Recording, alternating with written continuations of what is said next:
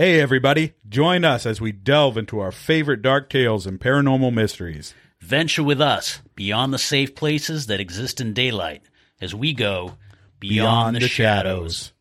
True crime, Paranormal, hauntings, UFOs, cryptids, and unsolved mysteries, conspiracy theories, past lives, reincarnation. and all the like are just a few of the topics that we will tackle. If it haunts your fucking dreams, then it will be on our show.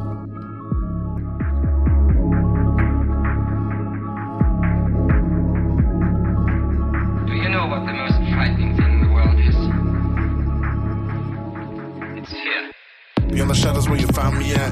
You can't see me in the deepest blacks. When your heart starts racing and you see the cracks. All these creepy things that you might attract. All the demons be where the action's at. So listen up if you want it. UFOs, all them ghosts, we got everything that you wanted. Whoa. Do you know what the most frightening thing in the world is? Hey, and welcome back to Beyond the Shadows, episode 27. Welcome back, Shadow People. This is another bonus episode for you guys. It's kind of our thank you from us for such an amazing July. We had a great month. Yeah, it was a great yeah. month, man. We really appreciate you guys listening and uh, spreading the show. And It's, it's still shocking to us to uh, to Yeah. realize that so many people are actually listening. No we, kidding. kind of started out just for fun to amuse ourselves, and yeah, it really, and for me, mostly it was seasonal disorder. I had to have something to do. So I built the studio and here we So are. we're absolutely very grateful that you guys are listening. Uh, so thank you for that. Yeah, I mean, we're pulling just over 2,000 a month now. Yeah. So it, that's just incredible. We can't thank you enough. absolutely. And I want to thank Ryan for uh, last week. I did the uh, episode on Brittany Murphy, and he let me say subscription. Like I don't know how many times instead of prescription without uh, fixing it. yeah, it So, yeah, of- I appreciate it. Kind of amused me. Yeah, so that's a good time. what? It was during my uh, it was my Zodiac episode. You let me call the three uh, witnesses suspects. yeah, so take that, bitch. and I edited it and still missed it. It was only when I listened to it after it came out, I was like, "Fuck!" so anybody else who noticed that, I noticed it too. But Yeah, it was way too know. late. So my apologies. we know. Some shit slips through the editing process. So real quick, uh, David Grusch. It looks like what happened exa- is exactly what he thought was going to happen. It looks like the federal government uh, kind of went after him. You see this, Ryan? yeah, I did. Yeah. Yeah, they con they've gone after his uh, mental health. Looked like he had an issue back in uh, I think 2018 where he had he has he suffers from PTSD, and somehow one of these news outlets got a hold of the fact that you know this is there was a time where he was suicidal and he was dealing with a lot. He had just lost a friend who committed suicide. Yeah. And uh, someone leaked this stuff to uh, one of these news organizations who put it out. Just about everybody has something in their background. If, if you're going anti-government or anything against the the grain that they don't like, they're going to dig up something to make. You But you know bad. what? I think when they did this, they actually screwed themselves because he had actually recorded about this. They just didn't release it. Yeah. So he actually, with the our initial recording, he uh, recorded some stuff about about it, talking about what happened and everything. And this isn't the time to go after a soldier for PTSD. No, not at all. That stigma isn't what it was back in the day. I think they played their cards wrong here because I think a lot of people are looking at like he came out and said that this happened and a lot of people are like, yeah, this is this is what happens when someone goes to war. This doesn't mean he isn't credible. He never lost his security clearance or anything like that. But this just kind of proves his case. It shows that the government's going after him, just like he said they were. You know, if anything, this just concretes it more for me. Oh, I don't doubt his word at all. No, I don't either. I th- actually the fact that this happened just cements it more. I just it's just, you know, he said that they've made personal attacks on him and that's exactly what this is. Yeah, for sure. So, anyways, I just thought I'd mention that before. Ryan's got a story here.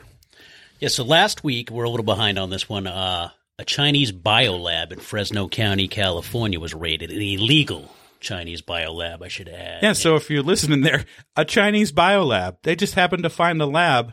and they still don't know what the purpose of this lab was. But if it's an illegal biolab, it's, it's safe to say they weren't up to good. You know, what I mean, they Well, weren't they weren't out to. Well, let's see. What, what would. China be doing with a Yeah. lab here in the United States. the scary part is how they got some of this stuff here because the containers that they found all had Chinese addresses. So they were shipped in from China. So somebody at customs dropped the ball because they had some serious shit. And some of the things they had were like uh, what They- HIV, they HIV, they different coronavirus, chlamydia. malaria. They could have got that from Ryan. herpes one and five. I didn't even know there was a herpes five, but you know what they say. Yeah, sure you didn't. The fifth one is never as good as the original. yeah, No, they had they- all kinds of shit. Yeah, they really uh, did. It's this is scary, man. You know the way they found it? Do you know in the article? The uh, the city inspector came by because they had a hose that was improperly stored. He said, he Oh, came- yes, he I came to bust their balls about a hose and found a fucking lab. Yeah, an entire bio lab. So the guy, the hose guy, is on his job way more than the guys at customs. I hope that guy got a bonus. yeah, no shit, right? Yeah, they bumped that- him up to the head of customs now. Just insane to think. That's a scary scenario. The thing is, though, they so they found this one. How many more illegal bio labs are kicking around out there that they haven't found? Absolutely, man. They're all securing their hoses right now. You know they. Are. uh, anybody else who has any more information on that, definitely hit us up. Beyond the Shadows 207 at gmail.com. Uh, so for this week's special episode, we're going to do what we're calling the uh, Shadows of New England. And uh, there's so many cool things around here in New England. Ghost stories, uh, unique people, unique, just all kinds of unique stuff. So we figured we'd cover a bunch of those. Yeah, this will probably be a series. We'll probably Yeah. do more than one of Yeah, these. for It'll just be a few short stories from each one of us. And research, and we realized how much there was, so it was hard to choose. So we'll definitely be back with more. Yeah, it's these. like when we do with some of the others. There's some information. There's not a ton. You know, a lot of it's folklore. A lot of it's this and that. But it's some interesting stuff. so. Absolutely. Thanks for listening, guys. We'll be right back.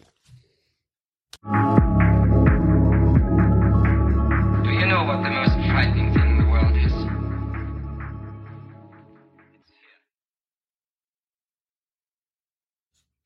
All right, so I have an intriguing tale from the heart of New England, a story that delves into the mysteries of Bucksport, Maine. Nestled amongst its historic treasures lies an remarkable grave, one that carries the legend of Colonel Jonathan Buck, the very man who founded this charming town in 1763. Jonathan Buck was born in Woburn, Massachusetts in 1719, and his journey took him through the bustling streets of Haverhill, Massachusetts, where he grew up.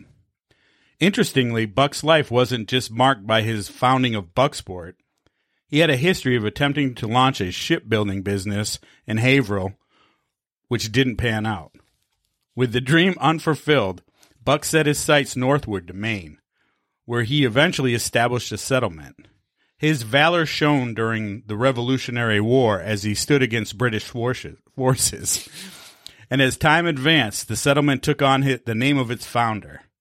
In 1795, Jonathan Buck's chapter on this earth came to a close. Fast forward to 1852, when Buck's descendants sought to honor his memory in a grand way. They erected a monumental gravestone, an impressive tribute that was meant to stand the test of time. However, this marker is no ordinary gravestone. It carries an enigmatic stain, one that resembles a boot or lower half of a woman's leg. The origins of the mark lead us down the path of folklore and whispers. By the 1880s, a rumor had begun to circulate. People claimed that Buck had been cursed during his lifetime, a story that made its way into a Philadelphia newspaper. Echoing across time, the story resurfaced in the pages of the Haverville Gazette on March 22nd, 1899. Did I get that wrong again? Yeah, Is it Haverville? Haverhill. Haverhill. I, I keep getting that one. you, you folks in Massachusetts, be nice. so, as the story goes, Buck, a very stern judge, had once passed a death sentence on to a woman accused of witchcraft. Undeterred by her imp- impending doom, the woman faced her fate while cursing Buck. In the moments before her passing, she foretold a prophecy. She warned Buck of his impending demise and declared that his grave would bear an indelible imprint of her foot, serving as a lasting reminder of his deeds.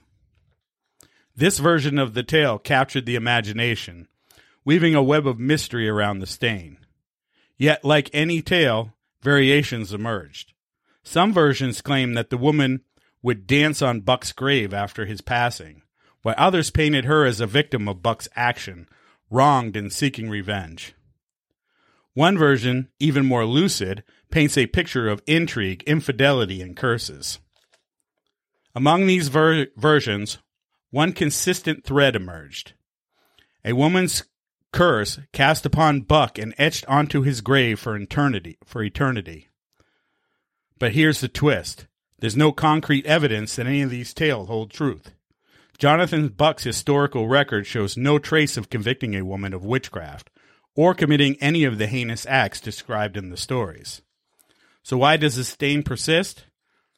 Marred by the whispers of witchcraft and vengeance?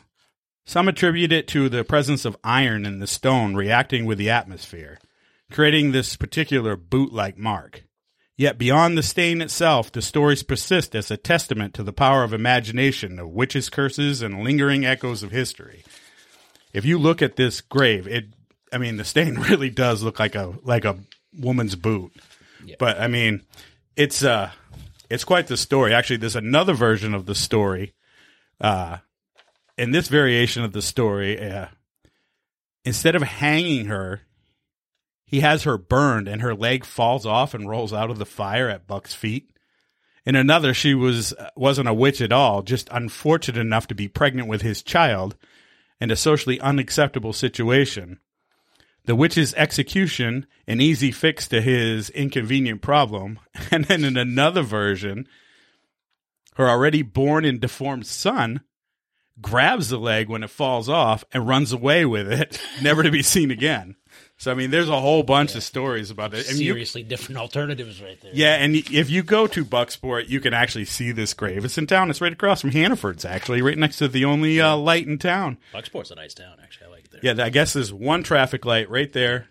Yeah, So if you see that, you'll be able to find the grave. You could park in Hannaford's parking lot; they don't mind. It's, And, uh, it's an interesting story, and it is. It does look like a boot, but when you hear it, you think it's much more convincing than it is. When you see it, it I mean, it looks about as bootish as Italy, maybe a little more realistic. Yeah, it's you know ki- it's kinda along It's like- those lines. It's almost like a kid would draw a boot. And I mean, if you're gonna curse someone, what a lame curse, you know?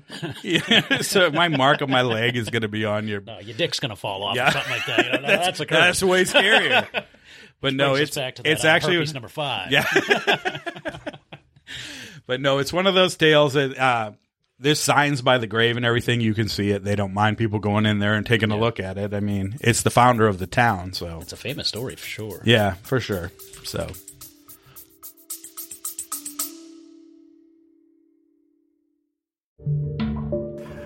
In the dark forest lies a secret, told in broken stories by those who bore witness a monster, a murder, a long forgotten homestead.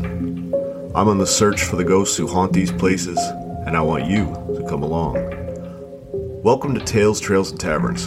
Here I take an active approach to finding places that people might warn you not to go to. Haunted trails, abandoned towns, old taverns where you might catch a glimpse of a long deceased patron.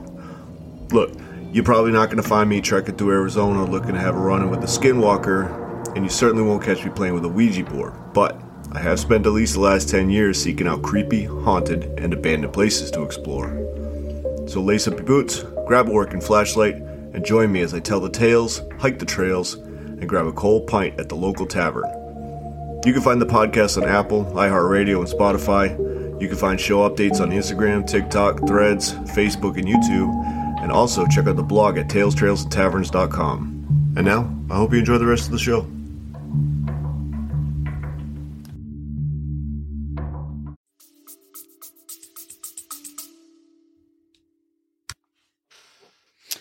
So I'm going to do the uh, Leatherman.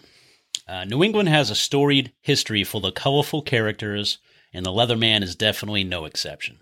He first appeared in Connecticut around 1857 and became known by the unique clothing that he wore. His pants, jacket, shoes, scarf, and hat were all made of leather, jagged scraps of leather crudely sewn together using large threads. His name is either lost to history or more likely was never known. There are theories and wild stories as to his identity and background, but most of them are clearly folklore and tall tales. The Leatherman was assumed to have been born around 1839 or so. He walked the same repeating 365 mile clockwise circuit year after year through the same towns on the same roads, winter, spring, summer, and fall. People along his route were initially frightened of him and his appearance, but in time he came to be a welcome and predictable sight. It was said you could set your watch by his arrival, always within the same two hour window, every 34 days exactly. His route took him through western Connecticut and eastern New York, through the towns of Danbury, New Fairfield, Watertown, Middletown, and New Canaan, Canaan, Canaan. I don't know how to say that. And into Oh, I'm Wen- really good with town names. You need some help? into Westchester, New York, back to Danbury, and again to New Fairfield. His presence is first mentioned in, in an article in the Burlington Free Press as early as April 7th, 1870. He was referred to as the leather clad man in this article. It mentions that he spoke very little, and when he did, it was only in monosyllables. Others say that he was fluent in French, but did not speak often, preferring to communicate by gestures and grunts. He was known to be friendly, but when asked about his background, he would end the conversation and be on his way again. Those who asked too many questions or offended him would not be visited again, visited again on future stops. Many along his route would provide him food or supplies when he came to town. He would always eat outside, and when offered a place to sleep, he would politely decline. He preferred to sleep in caves or makeshift uh, shelters outside. He also made stops in shops when he needed supplies, although no one knows how or where he earned his money. One store kept a record of his order one loaf of bread, a can of sardines, one pound of crackers, a pie, two quarts of coffee, one gill of brandy, and a bottle of beer. He was known to be a sober man and was never observed intoxicated. Many towns in those days had tramp laws, outlawing vagrancy and vagabonds, but at least 10 towns along his route are known to have waived their laws as it applies to him. The New York Times said in an August 16, 1884 article Although there is a severe law in this state against tramps, making tramping a state prison offense, no one has ever attempted to put it into force against him. Oh man, I love tramps. I know. Is that- you can't outlaw tramp. Did I get that wrong? That's cold. Is that not- Some of my favorite people. The reason is that no one, woman or child, fears him. For we all know that he is a harmless creature, and tradition has it that he never would or never did harm anyone or anything. He has an enviable reputation for honesty and sobriety. The Penny Press of Middletown, Connecticut agreed, saying he has been a familiar character or curiosity for some years now, and his stated visits through different towns of the state have made him an almost everyday person to a great many people. He's a burden to no one, he is inoffensive in his own way, and he prefers the wilds of the outdoor life to that of being housed. He averaged 10 miles a day despite his leather suit weighing over 60 pounds. Good God. No shit. That's like carrying a pack, man. Imagine wearing 60 pounds of leather in New England in the summer. No. Or, or in the winter. And he wore it year matter. round, Yeah, huh? yeah. Always the same outfit. Wow. He stood about 5 foot 10 and weighed about 170 pounds. He carried a small leather satchel containing all of his earthly possessions an axe, a small hatchet, a jackknife, an awl, a frying pan, a handmade tin pipe, tobacco, and a French prayer book. He was also known to wear a small crucifix around his neck. His neck. Newspapers along his route took to reporting his comings and goings on a regular basis, much like modern day paparazzi. People began to try and interview him, photograph him, and dig up his origins, which is ironic since his solitude and desire to be left alone is what made him famous in the first place. There are multiple surviving photographs of the Leatherman. One was taken without his knowledge by a teenager in Branford, Connecticut, which is impressive with the process being much more lengthy and cumbersome back then. I mean, he didn't just snap a Oh, yeah. picture. I found some It- pictures it of him took too. multiple minutes. Uh, he was a scary looking dude. Huh? Yeah, I found some pictures. I'll post them on our I social. mean, if you were a little kid and you saw that guy coming up in that outfit, and, Oh, know, yeah. all stubbly, and you know, he would have creeped you out. But oh, it- for it- sure, yeah, almost like Sasquatch coming. yeah, for sure. a few years later, a Middletown, Connecticut photographer took several images of him without his apparent objection and sold them for a quarter apiece, which would be about ten dollars today.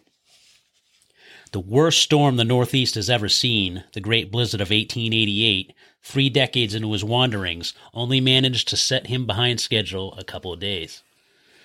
That same year, people began to notice a growth on his jaw that soon spread across his face into his neck.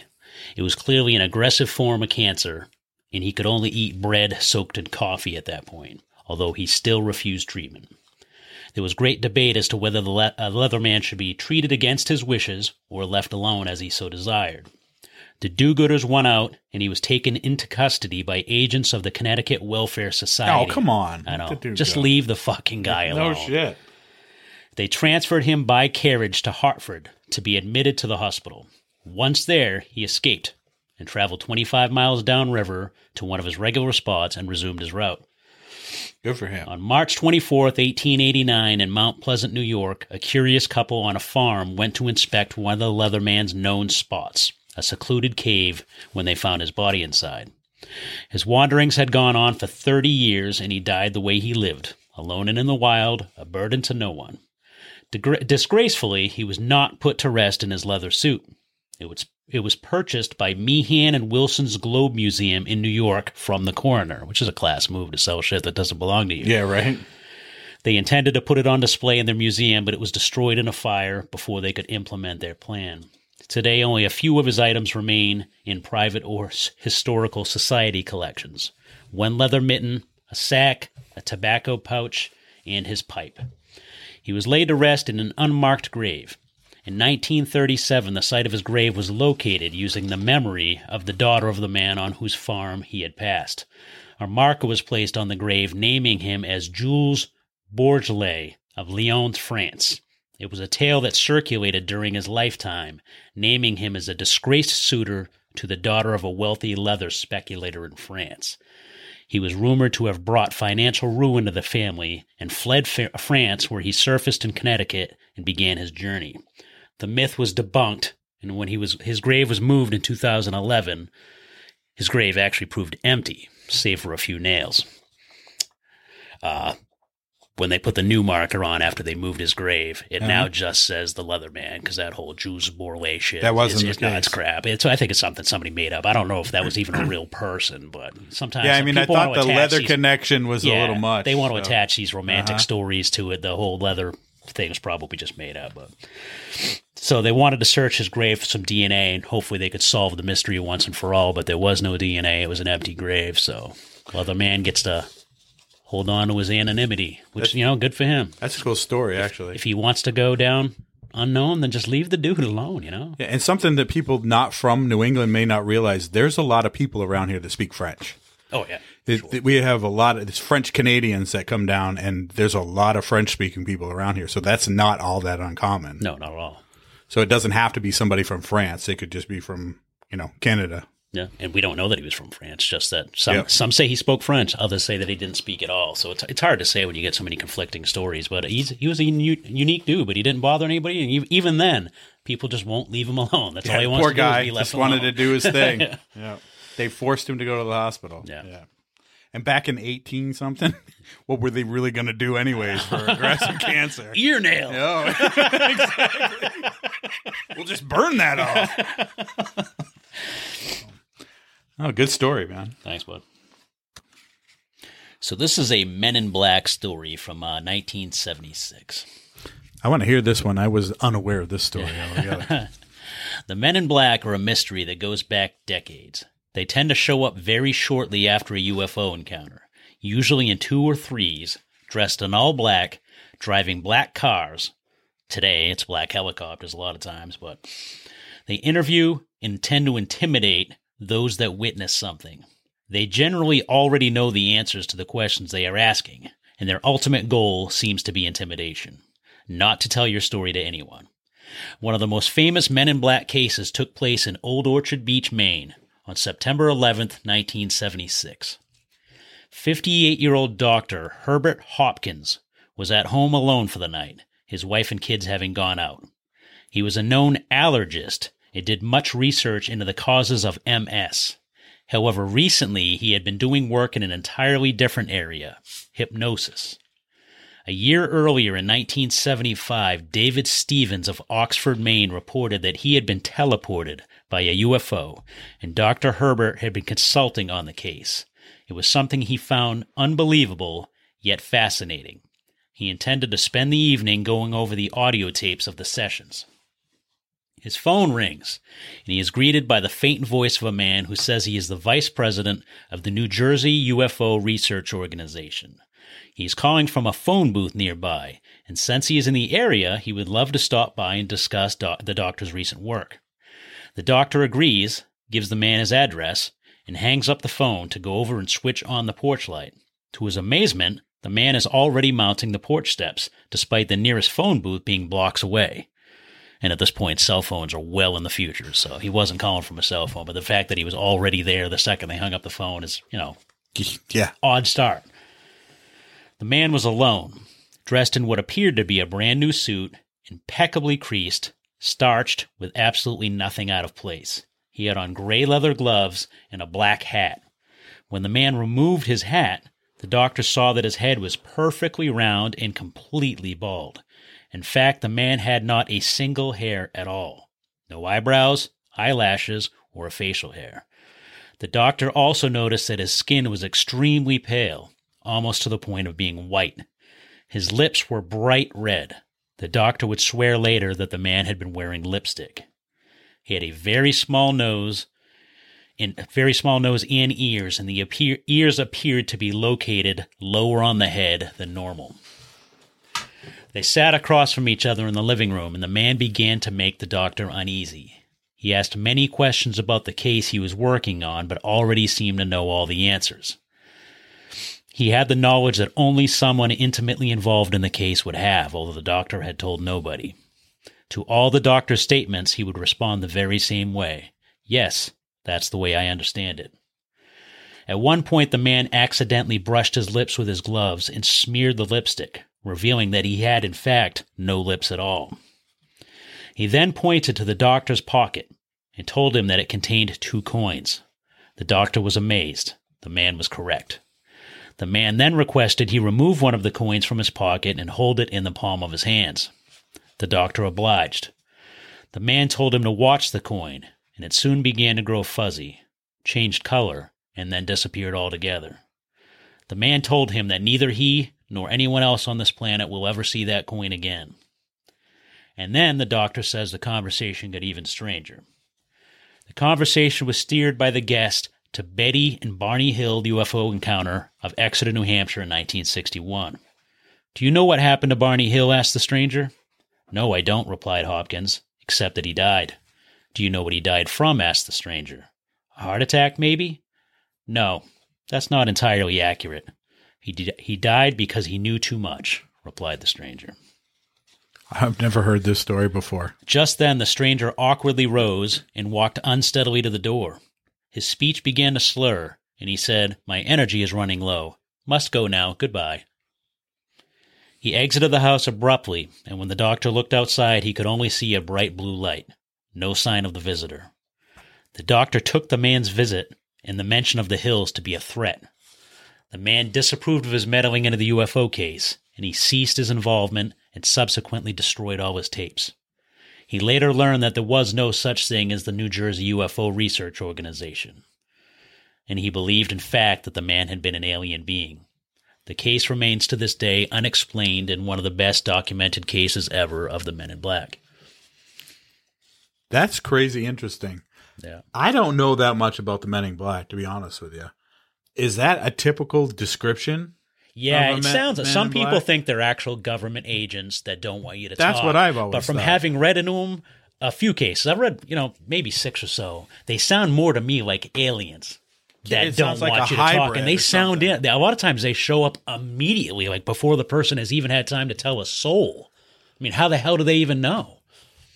Yeah, that's interesting. I did. I never knew that side of the Men in Black. Yeah. I've always thought that it was supposed to be government agents. This this doctor, I mean, he close. He had a close look, and he was definitely under the impression that it was an alien, not a not a human. And it certainly sounds like it. I mean, the fact the guy was already on his steps after hanging up the phone.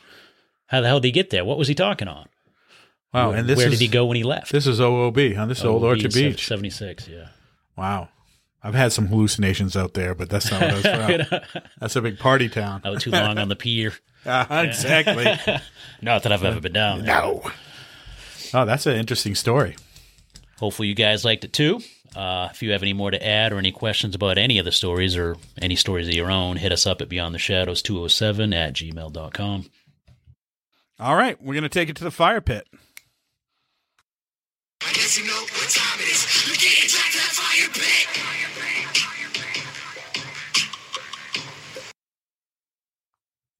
All right, so this week's fire pit comes to us from Victoria from Mrs. Spooky's Obsessed podcast. Uh, Vicky communicates on the sociology of our spooky culture. The things we listen to and watch that help create society as a whole have a profound effect on our beliefs, perspectives, and future developments that shape us into the people we are today. The paranormal experiences and stories of the past not only create an impact on me, but also make an impact on you as well.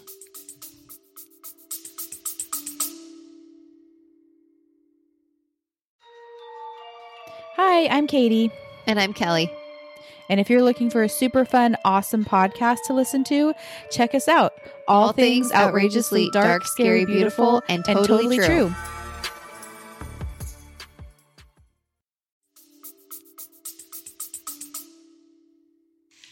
One day during midsummer of June 2007, this was the year I had just finished being a freshman in high school and was on my way to becoming a sophomore.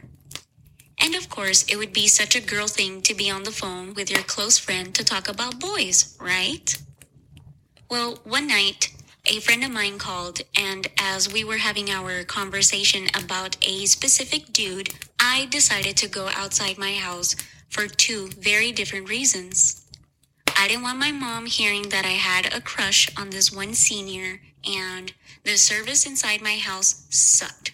I mean, I was living in my grandparents' house at the time, and so I go outside to talk more privately.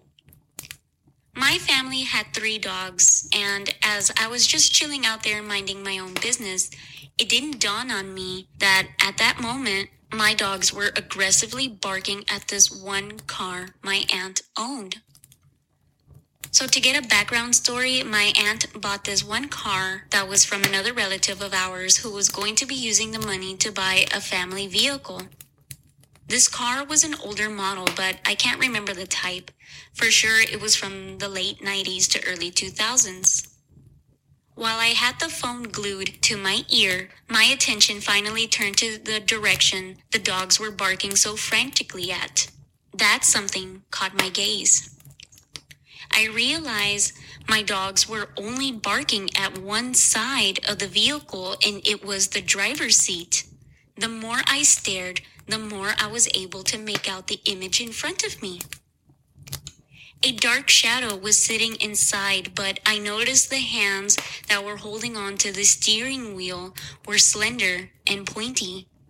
Looking up, I saw a creepy, sinister smile, and I thought, holy crap, someone is inside the car. But I couldn't look away, especially for the fact that the more I stared at the face, that was when I realized it wasn't your typical everyday black shadow. This dark entity had large horns on top of its head.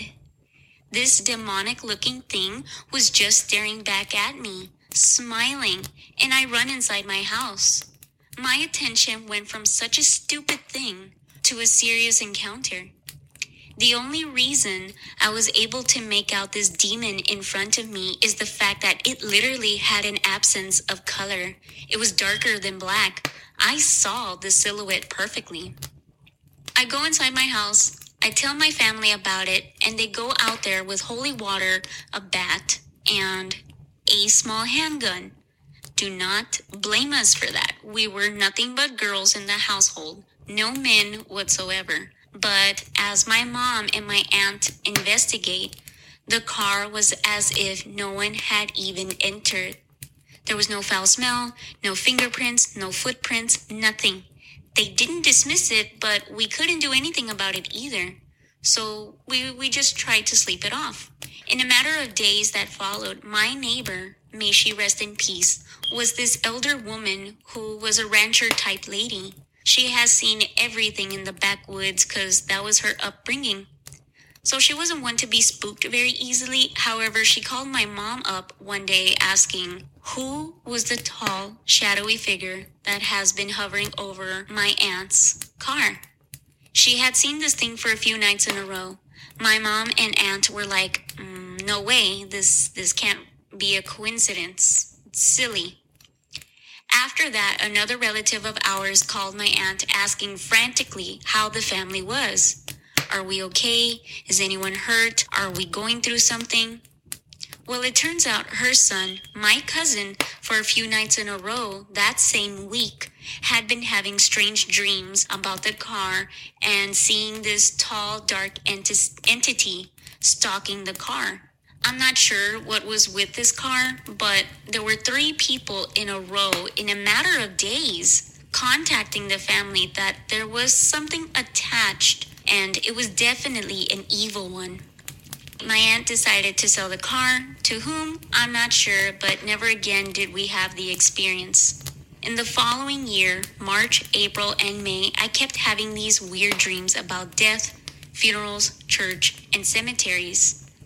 I had no understanding of this at the time, but I also had no idea that the meaning of these dreams were a sort of premonition of the future. The last dream I had was of the Virgin Mary. In our Hispanic culture, she is of high importance, especially to this one man in my life whom I hold dear. Her statue was floating above water, and the dream was so peaceful. The thing about this statue is that it was gifted to my mom a few years prior, exactly one year after the demonic encounter on June 29th, 2008. Just 20 days before my 16th birthday, my mom got a call from the Utah law enforcement. Mind you, we live in Texas. This gentleman gave her bad news that my father had passed away from a car accident. The brakes in his work truck had stopped functioning properly, and that's because he had already made complaints about it but was neglected. He was driving down this supposed horrible path with dangerous hills or mountains, I'm not too sure, that suffers from bad weather. He lost control of the drive. The road was said to be so slippery that his truck fell over two football fields. His body was so burnt and in pieces that they almost couldn't identify him. They were barely able to make out his information through his driver's license. As I got older, I started to piece the puzzle together. The dream of the Virgin Mary statue was in connection to my dad because, as I said, that was his gift to my mom. The time that I saw the demon to the time of my dad's death was only a year apart.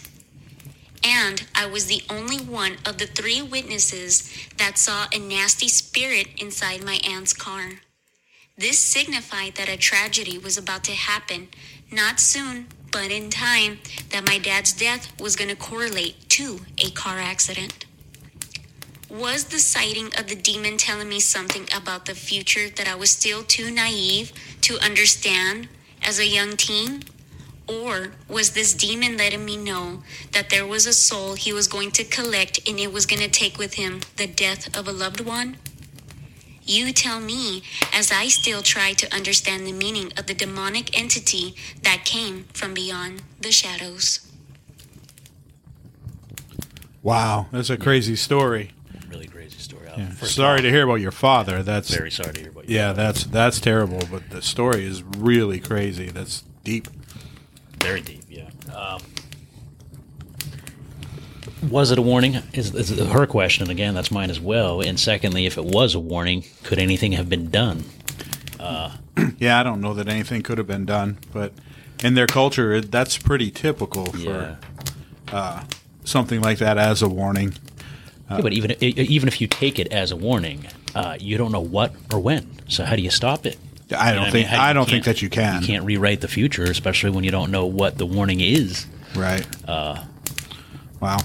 It- really interesting story. We really appreciate you uh, sharing that with us. Yeah, it's definitely a personal story. We definitely appreciate that. And again, sorry for your loss. Uh, And guys, go over check out her podcast. It's a really good one. You'll like it. That's the Mrs. Spooky Obsessed podcast. Check All that right. out, guys. Uh, thanks for listening. Thank you again, for, uh, Vicky, for the story. And uh, hopefully, you guys enjoyed this uh, special episode. And uh, we'll catch you next week. See you in the next one.